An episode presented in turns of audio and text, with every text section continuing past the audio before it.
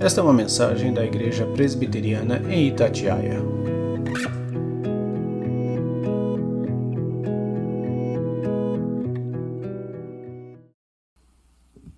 Primeiros Coríntios, capítulo 15, a partir do verso 16. Eu vou ler, os irmãos acompanhem. Porque se os mortos não ressuscitam, também Cristo não ressuscitou. E se Cristo não ressuscitou, é vã a vossa fé, ainda que permaneceis nos vossos pecados. E ainda mais, os que dormiram em Cristo pereceram. Se a nossa esperança em Cristo se limita apenas a esta vida, somos os mais infelizes de todos os homens. Mas, de fato, Cristo ressuscitou dentre os mortos, sendo ele as primícias do que dormem. Visto que a morte veio por um homem, também por um homem veio a ressurreição dos mortos. Porque assim como Adão, todos morrem, assim também todos serão vivificados em Cristo. Como já foi falado aqui no louvor, semana passada nós comemoramos a Páscoa, né, várias celebrações, inclusive aqui na nossa igreja também.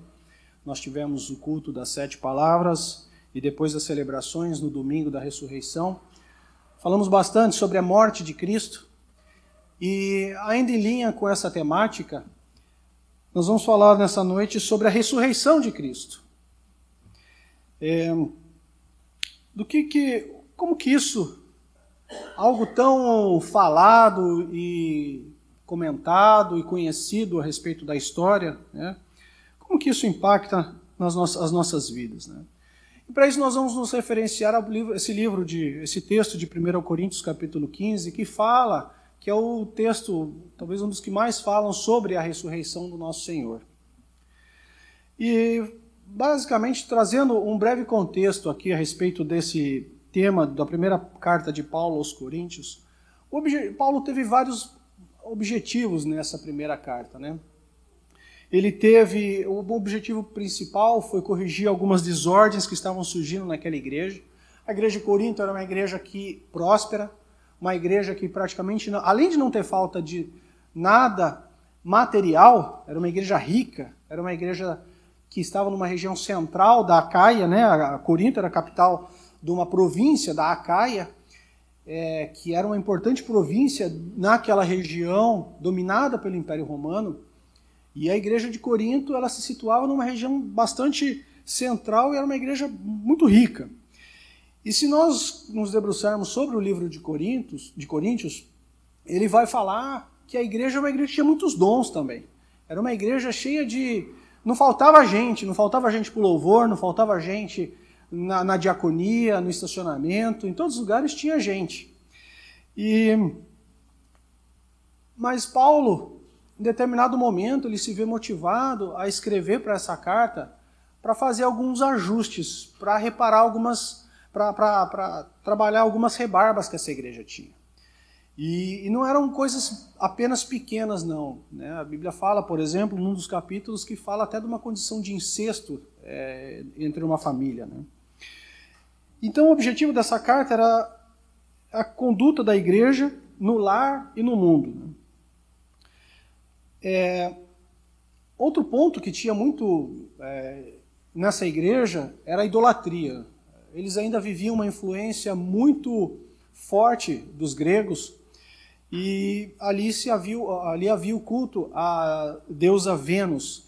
E esses cultos a essas divindades, a essas mitologias gregas, geralmente eles não eram assim, eu imagino que o nosso o nosso não, né, mas o carnaval que se celebra no Brasil, ele é um, quase que uma festa de criança, perto do que acontecia nesses eventos. Né? Havia toda sorte de imoralidade, e, e, e isso misturava a, a, a, sensualidade, a imoralidade com a religião.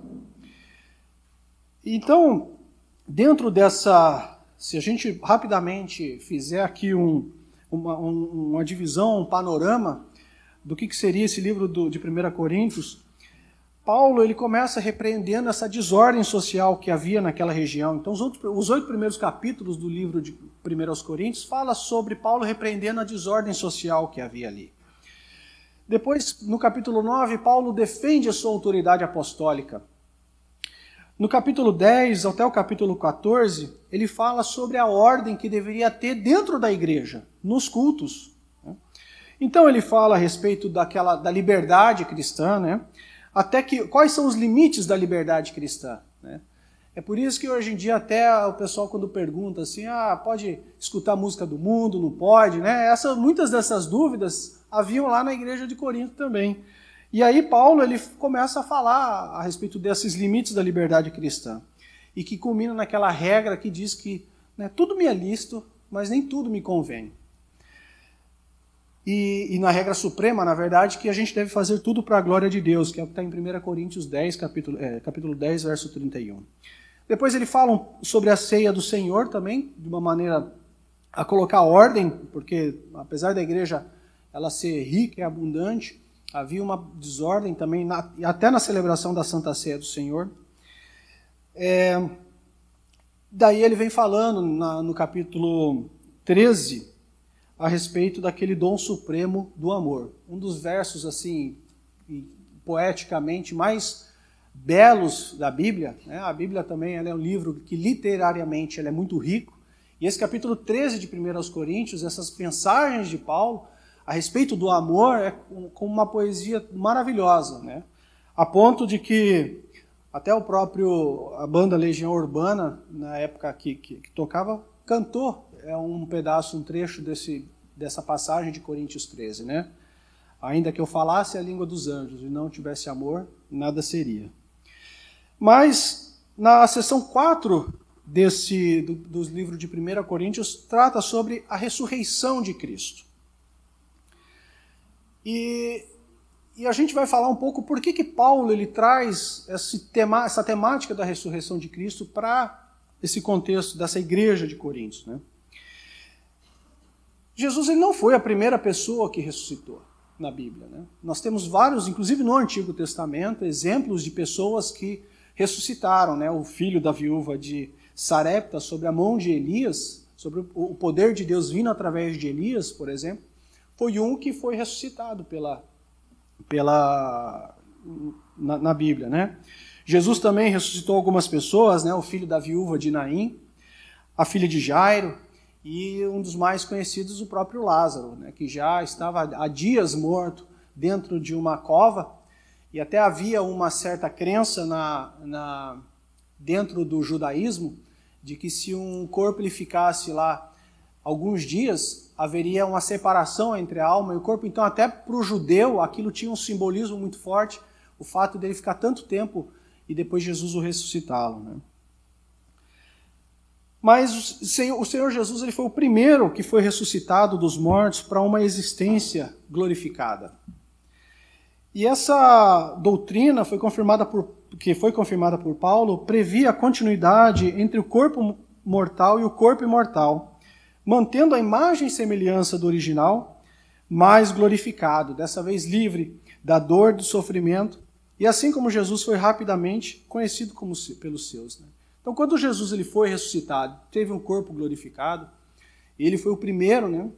nós é, é, aqui diz que ele foi reconhecido pelos seus. Ele manteve basicamente a mesma imagem e semelhança. Né? É, e, essa, e esse corpo glorificado é o que vai nos colocar numa imagem, numa perfeita comunhão com Deus. Algo que é muito debatido é, já ao longo da história da, da formação da teologia bíblica é que circunstância o pecado entrou na criação.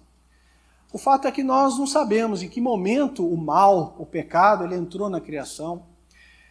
É, como que essa, essa, como que Adão, sendo é, criado por Deus puro, pôde, puro e santo e, e, com todas as faculdades e habilidades, como que ele pôde pecar?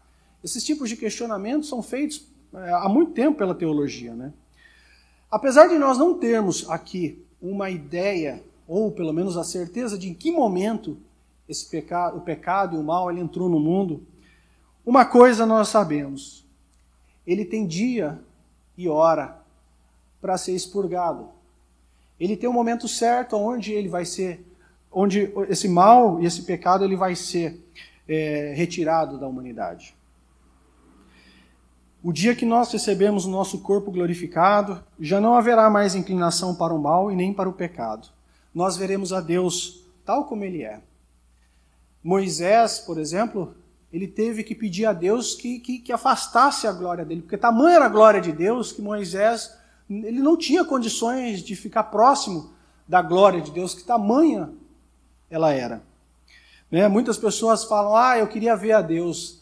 Se Deus realmente manifestasse a glória dele, nós não teríamos condições de, de, de parar de pé. Né?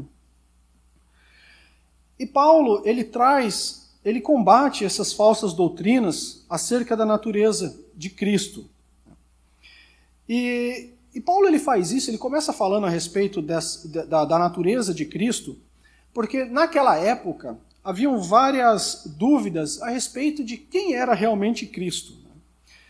Por exemplo, o gnosticismo, ele falava que, que ele rejeitava a matéria porque considerava essa matéria má, que é uma similaridade com outra, outra doutrina que se chamavam de docetismo, que criam que a pureza não poderia estar ligada à matéria.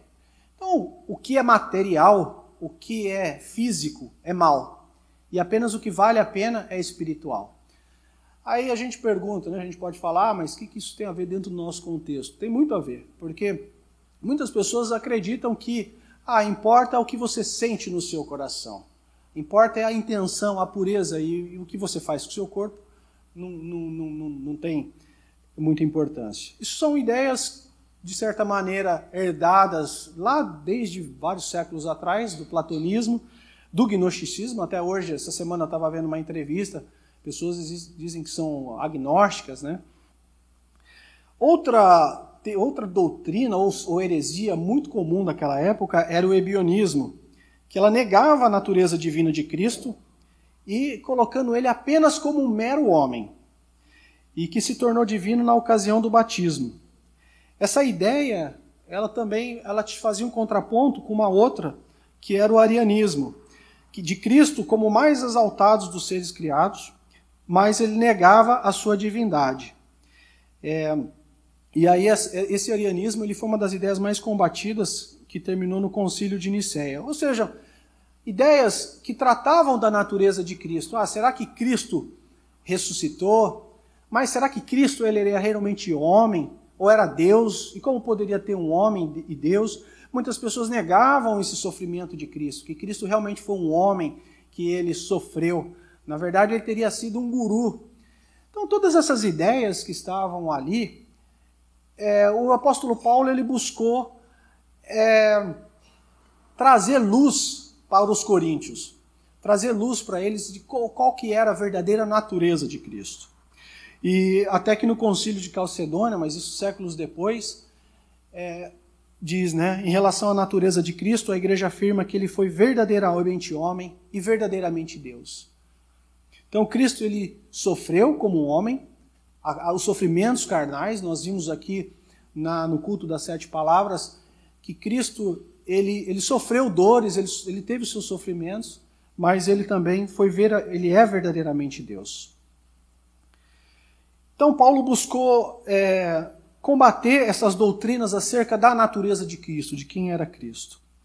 Paulo também, ele combateu as dúvidas que haviam a respeito da natureza da ressurreição de Cristo. E, e essas dúvidas a respeito da, da ressurreição, haviam muitas dúvidas lá se a ressurreição existia ou não a, a, ponto de lá em Atos 23, entre os versos 6 e 8, é um, um, um evento famoso onde existe uma, um, um, dilema entre os saduceus e os fariseus, que eles queriam é, prender a Paulo, e Paulo ele apela justamente a essa doutrina da ressurreição, que os saduceus eles criam que não tinha ressurreição, ou seja, é, era um materialismo, depois que você morre, acaba tudo, você entra num vácuo, né, num nada.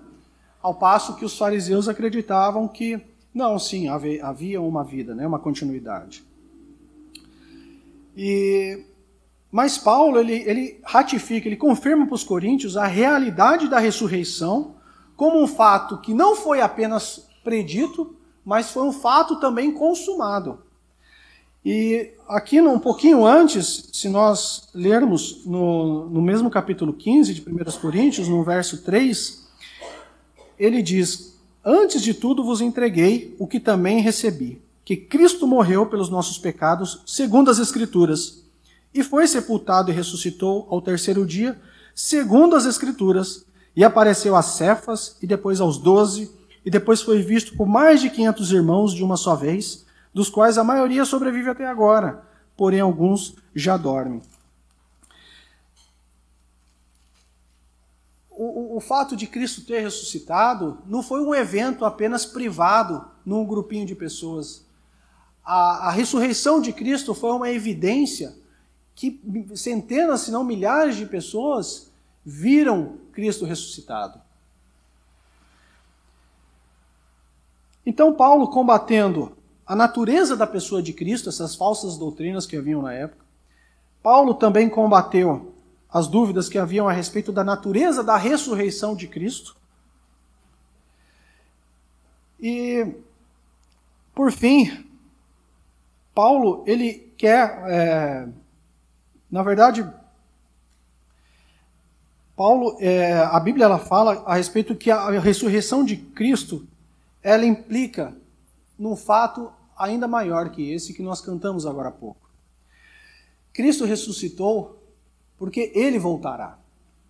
E a Bíblia fala lá em Apocalipse, nos últimos versos do último capítulo de Apocalipse, no capítulo no verso 12 do capítulo 22. Eis que venho sem demora. E comigo está o galardão que tenho para retribuir cada um segundo as suas obras. Jesus ele voltará. Isso é um fato, porque se Jesus não tivesse ressuscitado, não teria como ele voltar. Nós estaríamos aqui talvez celebrando uma figura muito importante, como um grande guru, um grande filósofo, né? como houve lá os gregos, depois houveram os filósofos é, ao longo de toda a história da humanidade.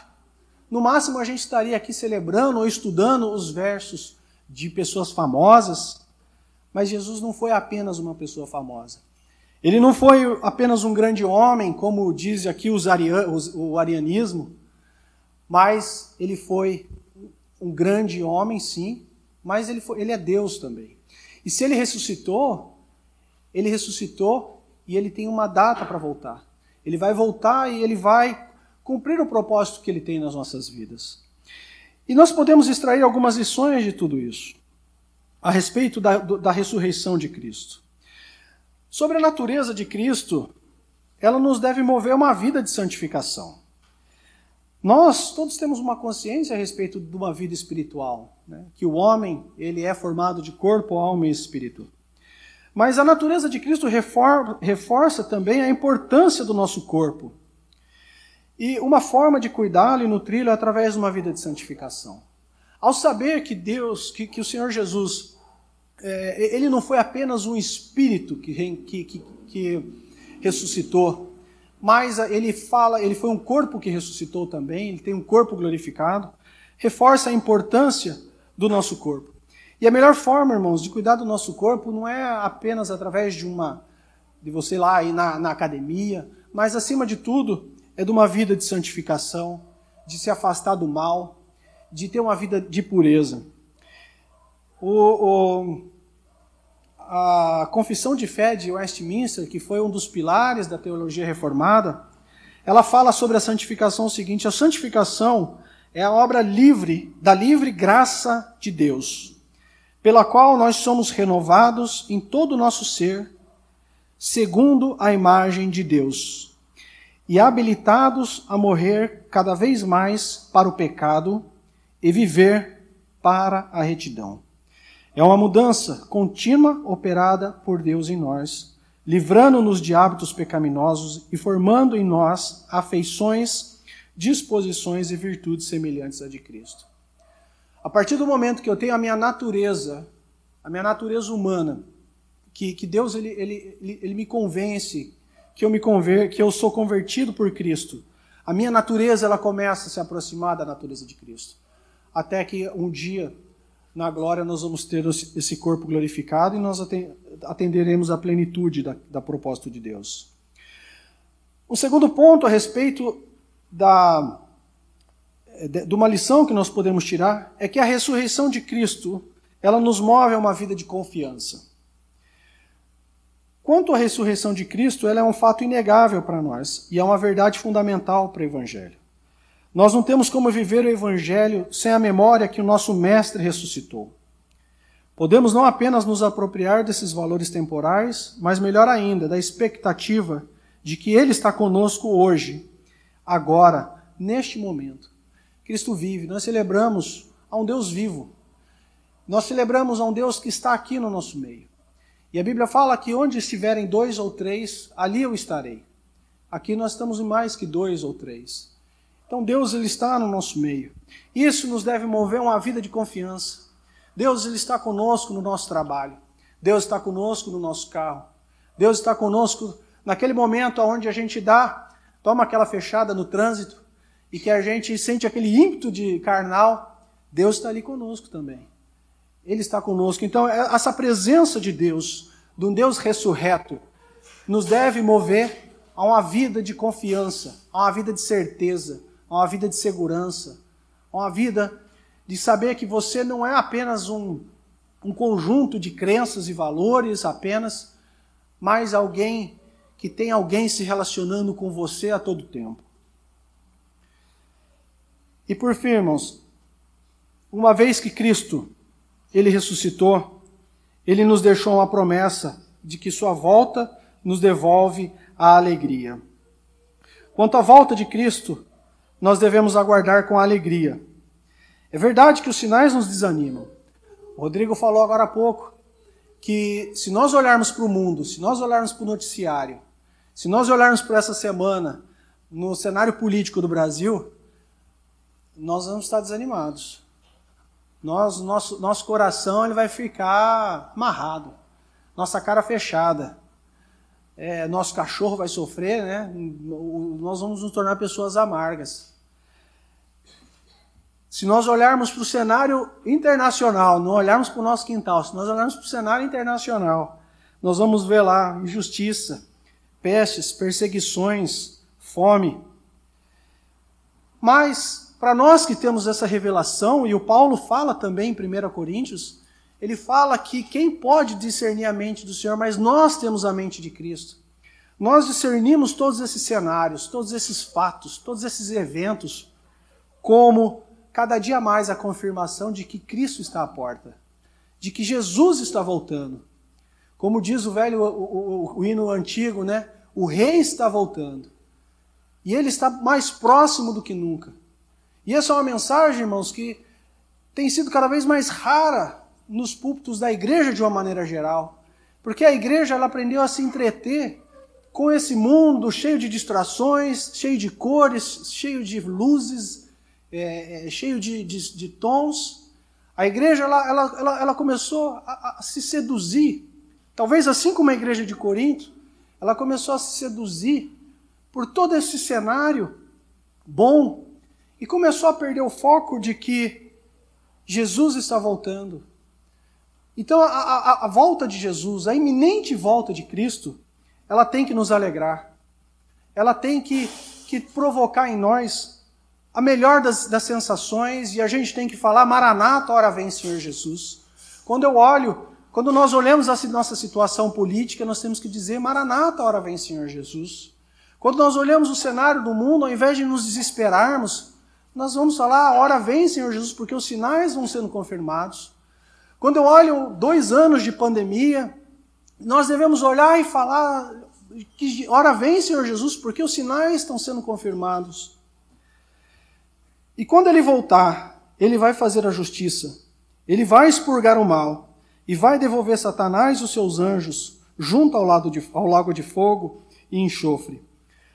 Portanto, irmãos, essas três verdades, né, de que a natureza de Cristo nos deve mover uma vida de santificação, a ressurreição de Cristo tem que nos mover para uma vida de confiança, porque Ele é presente em nós, e a volta de Jesus nós devemos esperá-la com alegria.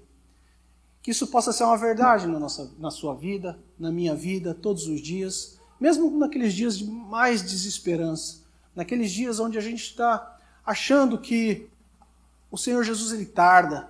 Enquanto ele não vier, a presença dele está conosco, nos sustentando, nos animando, nos fortalecendo, nos ajudando a caminhar mais uma milha, a nos dar a dar outra face.